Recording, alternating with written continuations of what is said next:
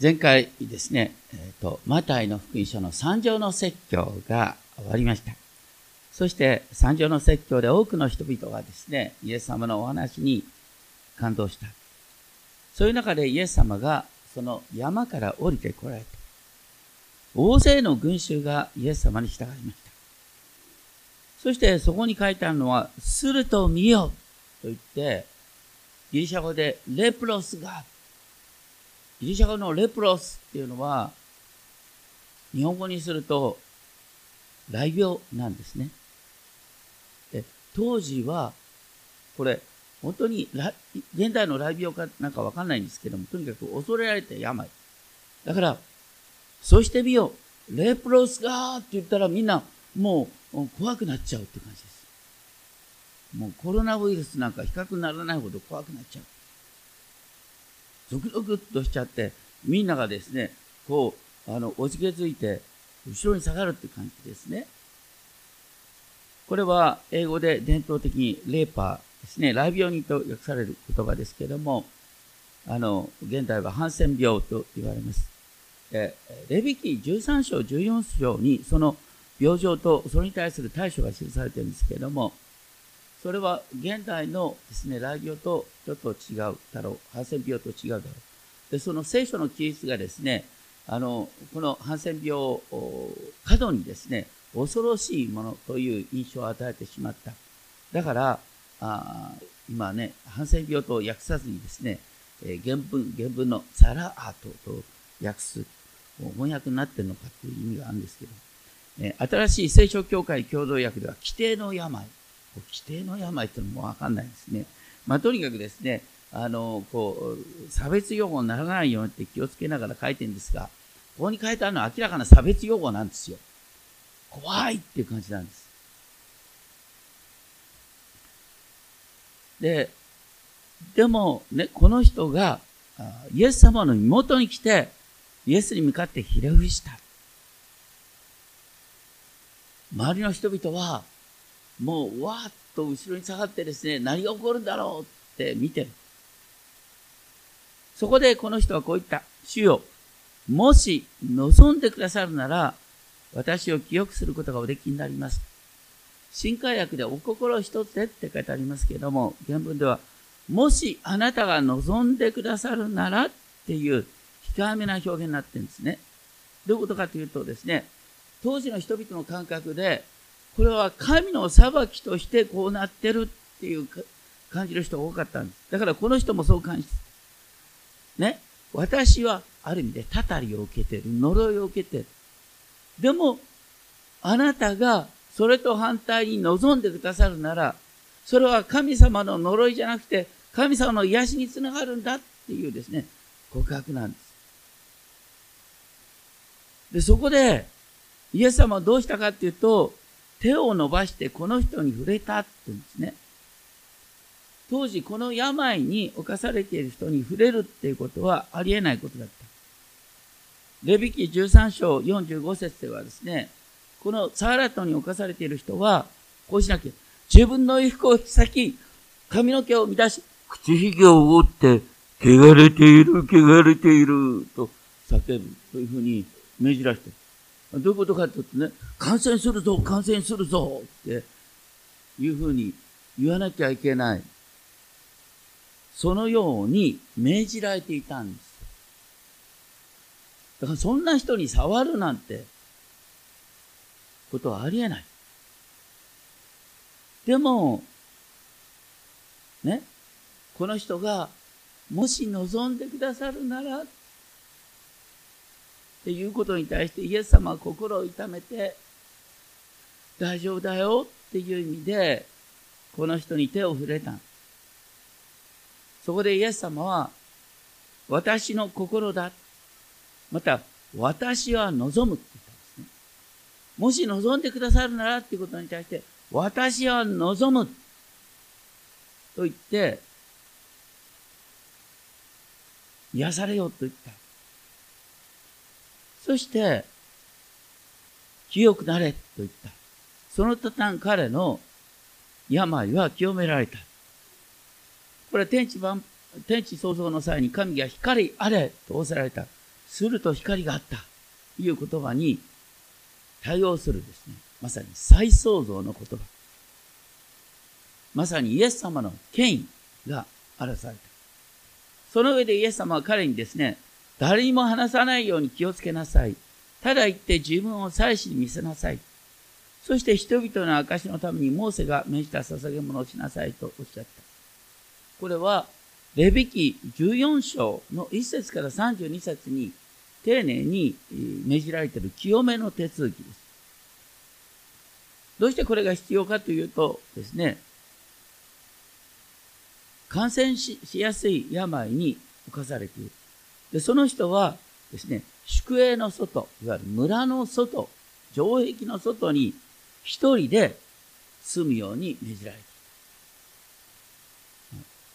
食べ物だけがさ、そーっと出されて、そして、あの、触れないようにしてですね、食べ物を渡すみたいなことをやってたんです。で、癒された場合、癒されたっていうことが起こった場合、どうするかっていうとですね、まず癒されましたと言って、最初のところに行く必要があるんですね。そして自分のね、えー、傷んでたところがこうやって綺麗になりましたよって見せて、それで小鳥の生贄を捧げる。で、生贄を捧げてね、祭司から綺麗だって言われても、一週間の経過観察が命じられていた。ね。最近経過観察って流行語になってる。とにかく、当時ね、癒されたと言っても一週間経過観察して、その人はまだ自分の家の中に入ることはできない。宿営の中に戻ることはできるんだけども、家の外で1週間過ごして、そしてもう一度7日目にもう一度ですね、あの、検査してもらって大丈夫だったら、その時にですね、自分の髪の毛から体のすべての毛を剃り落として、その上で水を浴びて、そして、えー、で、えー、オスの子羊1頭を生贄として捧げて、そして交わりの中に戻ってくることができる。ね、だから、病気の間ですね、神様と人とにお仕えすることができなかった、ね、それに対する代償、ね、の捧げ物をして、そして、えー、みんなの交わりの中に入ってくるってことですね。この時、体に水を浴びて交わりに入ってくるっていうところから、現代の洗礼式、現代の洗礼式はここにあるんじゃないかっていうふうに言われます。汚れて、ね、まあ、交わりの外にいた、そういう人が水を浴びて入ってくるという形ですね。どちらにしてもこの7日間の経過観察だとかですね、この慎重な扱いっていうのは、あの、現在のね、コロナウイルスの対策の話が3000年前に書いたんだ。すごい話ですね。でとにかく、イエス様がどうしてね、こういう手続きを踏むようにって言ったかっていうとね、あの、こうやって感染しやすい病については、私は癒されたって言って、自分で言ったって信用してもらえねえんだね。やっぱりきちんと権威ある人によってきちんと検査してもらって大丈夫だ。しかも、1週間の検査経過観察を経た上で大丈夫だ。で、しかも生贄を捧げて戻ることができる。だからイエス様が気にしたのは、この人が本当にね、今までの交わりの中に安心して戻ることができる。ね、癒しの、ね、中心は病気が癒されるってことも大切なんだけども、元の社会生活に戻ることができるっていうことを、イエス様は何より大切に考えていたってことなんですね。で、その後で、えー、ね、イエス様がですね、カペナウム、これはガリラヤ湖畔のですね、町ですけども、そこに来ると、一人の百人隊長が身元に来た。ね、百人隊長の側からイエス様の方に来たっていうのは不思議なんです。当時ね、百人隊長っていうのは、まあ、要するに百人の人々を治めるですね、あの、こう、将軍じゃなくて、なんだ、あの、こう将校なんですけれども、ね、ローマ軍というのはこの100人をベースにして作られている。で、この100人隊をまとめるって、実際に戦う100人をまとめるってことですから、すごい権威を持ってるとともにですね、すごい指導力を持ってる人で、周りから尊敬される人なんです。だから、普通だったらね、そのローマ軍の100人隊長は、なんかイエスとか言う人がいるみたいだからね、おい、呼んでこいよって言って、ね、自分の方に来させるのが百人隊長なの。とか、百人隊長の方からイエス様の方にすがってったっていうことが書いてある。それがここの不思議なんです。百人隊長の側から懇願してきた。しかも、願っている内容は何かっていうと、私の家のしもべが中部で苦しんでいる。普通ね、百人隊長が自分のところの奴隷のことなんか気遣ってですね、頭下げるなんてことはしないんだよ。ところがこの百人隊長は本当に部下のことを思っていた。でね、それに対してイエス様はすぐにですね、私が行って彼を治そうとおっしゃった。ご自分が行くって言った。それに対して百人隊長は主よ、私には資格がありませんって言った。どういう意味で資格がないんでしょうか？これは、あの、当時ね、ユダヤ人の人々は、特にユダヤ人の教師は、違法人の家に行くってことはなかったんです。ね。ユダヤ人にとって違法人は汚れている。ザーラと抜かされている人のように汚れている。だからこの百人隊長は、自分はローマ軍の将校でありながら、ユダヤ人の気持ちになって、で、ユダヤのね、システムに倣って、私は違法人、ローマ人だから、ユダヤ人の、ユダヤ人をお迎えすることはできませんっていうことを謙遜に言ったんです。彼はローマ軍の将校でありながら、私はイスラエルの神の秩序、イスラエルの神の権威の中で生きるんだよっていうことを表現したんです。すごいことです。で、その上でですね、たった一つの言葉を言ってください。そうすれば私のしもべは癒されますと言って、ローマ軍の軍律のことを語るんですね。自分自身もローマ皇帝の権威の下にある。ローマ軍はどうやって成り立ってるかっていうと、軍律によって成り立ってる。ね。上官の命令は皇帝の命令なんです。だから、来いと、いや、行けと言ったら、行く。来いと言えば来る。これをしろと言えばそのようにする。命令の言葉はその通り実行されるっていうことを具体的に繰り返して。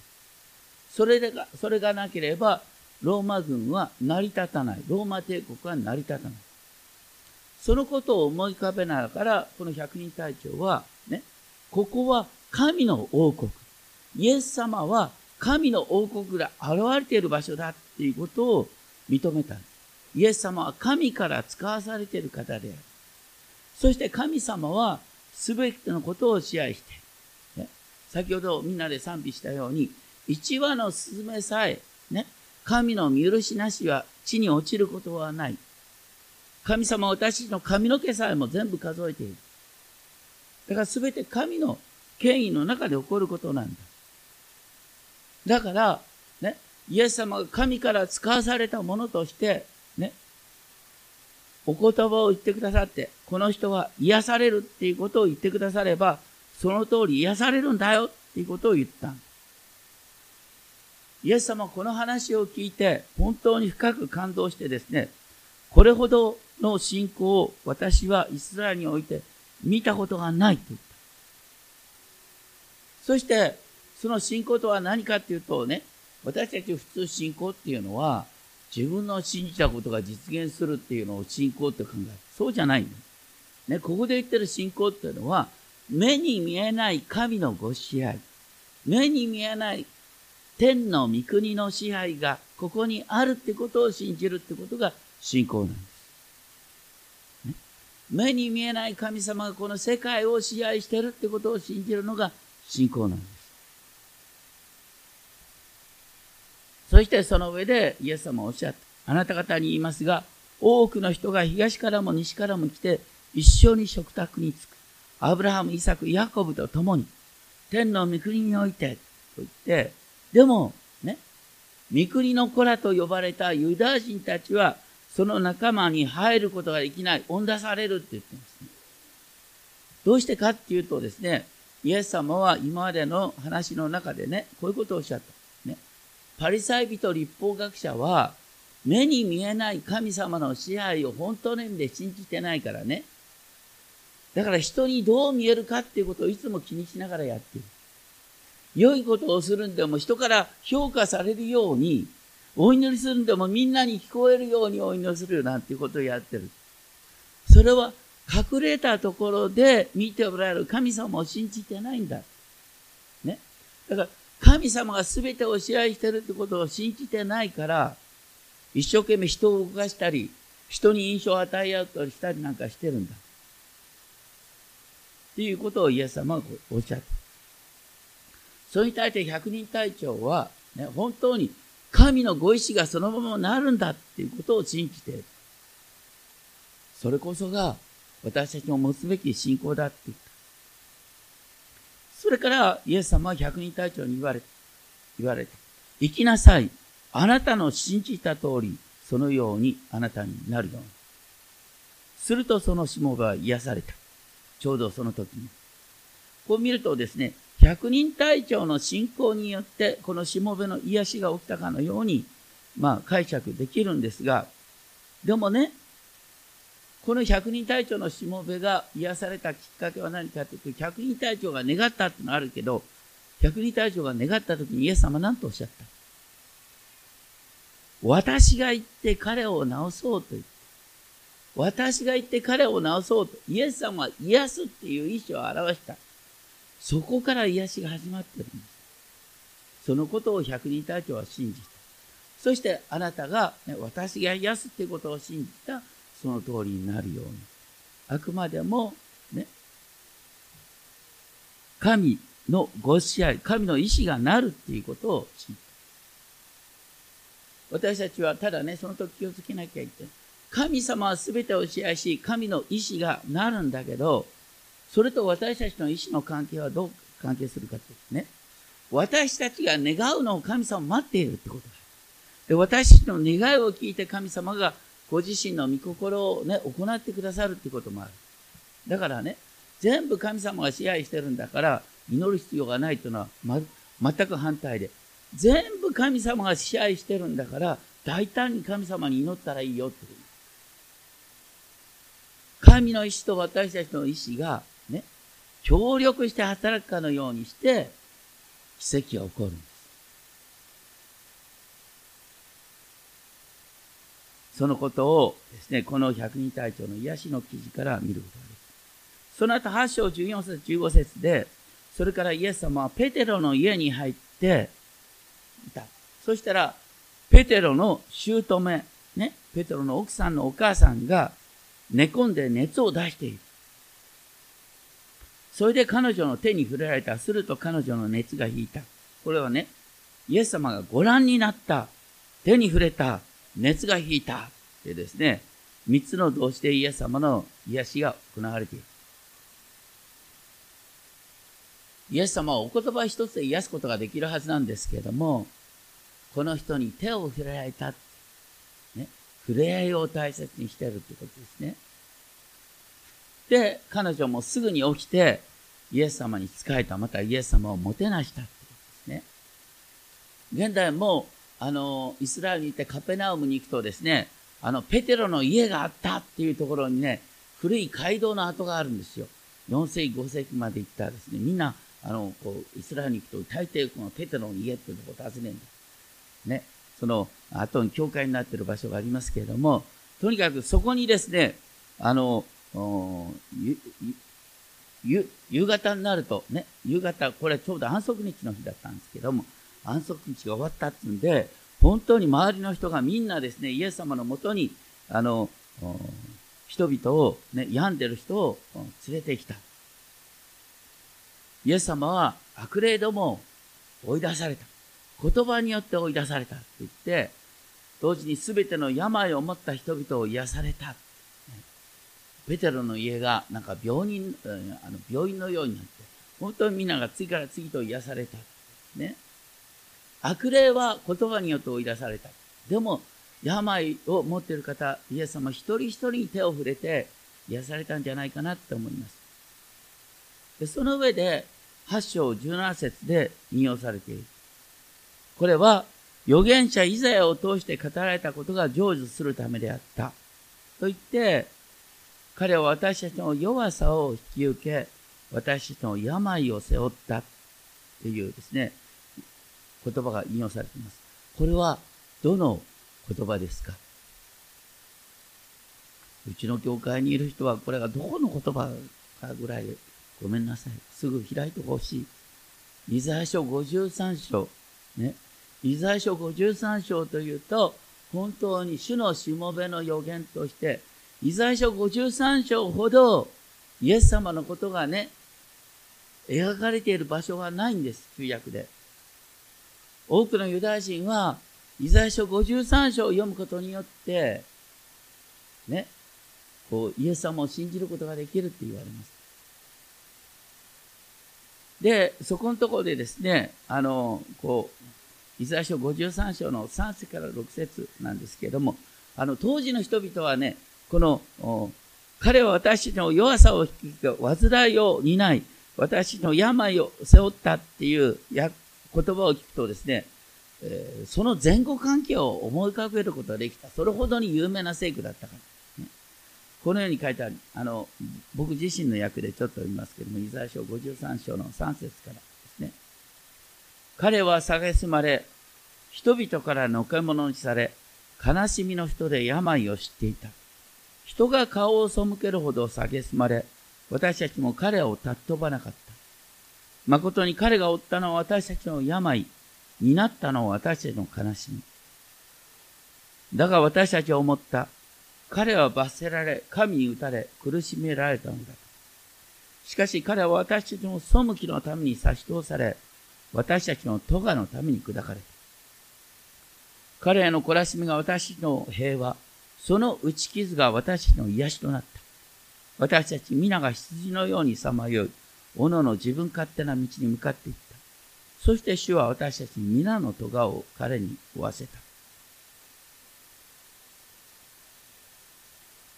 これは、イエス様の、ね、癒しの御業が、人々の、ね、弱さ、煩いを引き受けること。病を負うことである。だからイエス様は、このね、人々を癒しながら、人々の痛み、病を引き受けていくっていうプロセス。で、それから、あの、そればかりかイエス様は私の咎を、私たちの罪を背負ってくださるって話になってくる。だからイエス様の癒しの御業は、まさに十字架に向かう歩みだったんです。だから、ね、ひょっとしたらこんな風にね、想像することができるかもしれません。イエス様がザーラトの人に触れたときに、その人の病がイエス様に引き受けられる。イエス様がペテロの姑に触れたときに、そこにあったウイルスがイエス様に移った。それで癒されたとも考えることができるかな。それほどの言葉なんです。イエス様は私たちの創造主として私たちの弱さ、病、悲しみ、背き、とが、その全てを引き受けて十字架に向かわれた。私たちはこのイエス様と一体となり、この方と共に古い自分が十字架にかかって死んで、そして復活のイエス様と一緒に新しい命が始まる。ね、古い自分をイエス様が引き受けてくださって、私たちがね、滅び、そして復活のイエス様と一緒に新しい歩みをする。そして、イザヤ書53章は、ね、イエス様ご自身が私は救い主としてこういう歩みをするんだっていうことをイエス様ご自身が、ね、示され導かれた、ね、御言葉であるとともに私たち自身が生きるっていうことはね私たち自身が生きるってことは、人の、ね、痛み、人の悲しみに寄り添いながら、隣人を愛する者として、自分が苦しんでも人を助けるんだっていうふうに、私たち生きるように召されているんだ。だから、イザヤ書53章はキリスト予言であるとともに、私たちがどう生きるかっていうことを指し示してるんだ。そのことを誰よりもよく分かってたのが、アンパンマンの作者の、ね、柳瀬隆さん。柳瀬隆さんは、アンパンマンのストーリーをどう考えても、イザヤ書53章を思い浮かべながら書いたとしか私は思えない。ね。だから柳瀬隆さんはこんなこと言ってる。アンパンマンは、腹ペコのものに自分の顔の一部を与えることで、ね、顔を与えて、で、自分が力なくなっちゃうんだけども、だけども目の前の人を助けざるを得ないんだ。助けるってことは自分が傷つくことなんだ。でも、どんな戦いも放棄せず逃げ出しはしなかった。目の前の弱い人に寄り添い、助けながら傷ついてって。それが私たちの歩むべき歩みなんだ。柳瀬隆さんはだからこう言ってる。本当の正義というものは決して格好のいいものではない。そのために必ず自分も深く傷つくんだ。深く傷つくんだけども、私は神様のご支配の中で生きてるから、そこに必ず癒しがある。アンパンマンのマーチってのみんな聞いたことあるかな？僕今までなかったんだけど、そうだ、嬉しいんだ、生きる喜び、たとえ胸の傷が痛んでも、何のために生まれて何をして生きるのか答えられないなんて、そんなの嫌だ。何が君の幸せ何をして喜ぶわからないまま終わる。そんなのは嫌だ。忘れないで夢を。ね。まあ、これ子供に本当にね、すごい歌詞だね。ね。えー、何のために生まれて何をして生きるのか答えられないなんて、そんなのは嫌だ。大人で答えられる人どれだけいるんだよ。答えられないまま、ね、惰性のように怯えて生きている多くの人がいる。もう私たちは傷つくために生きるんだよ。人を愛するってことは傷つくことなんだよ。ね。それは私たちはコロナウイルスに対する対策をしなきゃいけないよ。だけど、移りそうで移りそうだって言ってさ、目の前のやるべきことをやれないとしたら、それは違うだろう。もうちょっとアンパンマンに学びましょう。とか言ってね。傷ついても、助けるんだ。こういう時だからこそ、私たちは本当にクリスチャンとしてどう生きるべきかということを考えたいと思います。とにかく面白いのは、このイエス様の癒しの宮座、ここで言ったね、あの、サーラトの人の癒し、百人隊長のしもべの癒し、そしてペトロの姑の癒し、これは全ての要約として、イザヤ書53章が引用されてくるんです。イエス様の癒しってのはまさに、ね、私の弱さ、病を引き受ける、それがイエス様の癒しだったんだっていうことなんです。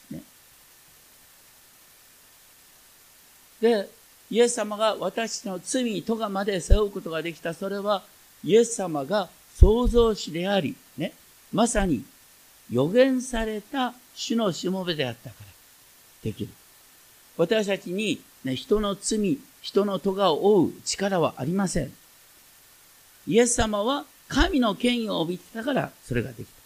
でも同時に、だからって私たち何もできないかというと、私たちね、いつも祝祷の時に言います。ね。イエス様が、神がイエス様を使わしたように、イエス様が私たちを使わす。私たちはイエス様に使わされたものとしての権威を帯びながら、この世で生きる。ですから私たちも私たちのなりの役に役立ち方があるんだよってことを覚えたいと思います。私たちは傷つきながら平和を広げるんだっていうことを覚えたいと思います。お祈りをしましょう。天皇と様、私たちは本当についつい自分の身を守ることに救急としてしまいます。しかし、イエス様の癒しの御業は、人々の病を負い、悲しみを担う、そのような歩みでした。どうか、私たちが傷つきながら、人に関わっていくことができるように、人に関わりながら傷つき、でも同時にそれを通してこの世界に平和を広げていくことができるようお守りください。あなたの御手にお委ねします。どうか、この期間、私たちがイエス様の十字架への歩みを思い起こし続けることができますように。尊き主、イエスキリストの皆によってお願いします。アメン